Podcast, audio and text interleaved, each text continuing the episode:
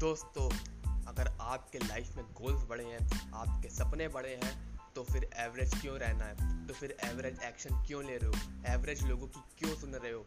आज से ही आप डिसीज़न लो कि उन लोगों की बात नहीं सुननी है जो आज अपनी लाइफ में एवरेज है। आज आपको उन लोगों की बात सुननी है जो सक्सेसफुल है, जो वो चीज़ हासिल कर चुके जो आपको हासिल करनी है अपनी लाइफ में। अगर आप ये नहीं करोगे तो आप कभी भी अपने सपनों को पूरा नहीं कर पाओगे। आप कभी भी अपने मुकाम पे नहीं पहुँच पाओगे।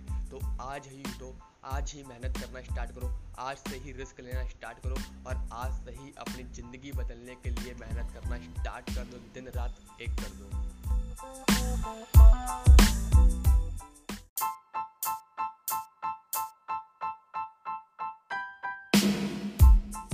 एक वक्त ऐसा आएगा जब आप टूट चुके होगे। एक वक्त ऐसा आएगा जब आपको समझ नहीं आएगा कि आप आगे जाओ, पीछे जाओ, आप एक जगह खड़े रहोगे। एक वक्त ऐसा आएगा जब आपको सब कोई छोड़ चुका होगा। एक वक्त ऐसा आएगा जब आपको कोई साथ देने वाला नहीं होगा। एक वक्त ऐसा आएगा जब आप सोचोगे कि अपने सपनों को अब पूरा करने के लिए मैं क्या करूँ। लेकिन एक वक्त ऐसा आएगा जब आप अपनी ज़िंदगी बदल चुके होगे। एक वक्त ऐसा आएगा जो लोग आपके पीठ पीछे बुराई कर रहे हैं, वो आपकी वाहवाही करेंगे। तो कभी भी रुकना मत मेरे भाई। रुकने वाला जो पानी होता है, उसमें भी कीड़े लग जाते हैं। जो मशीन बंद पड़ी रहती है, उसमें भी जंग रख जाती है।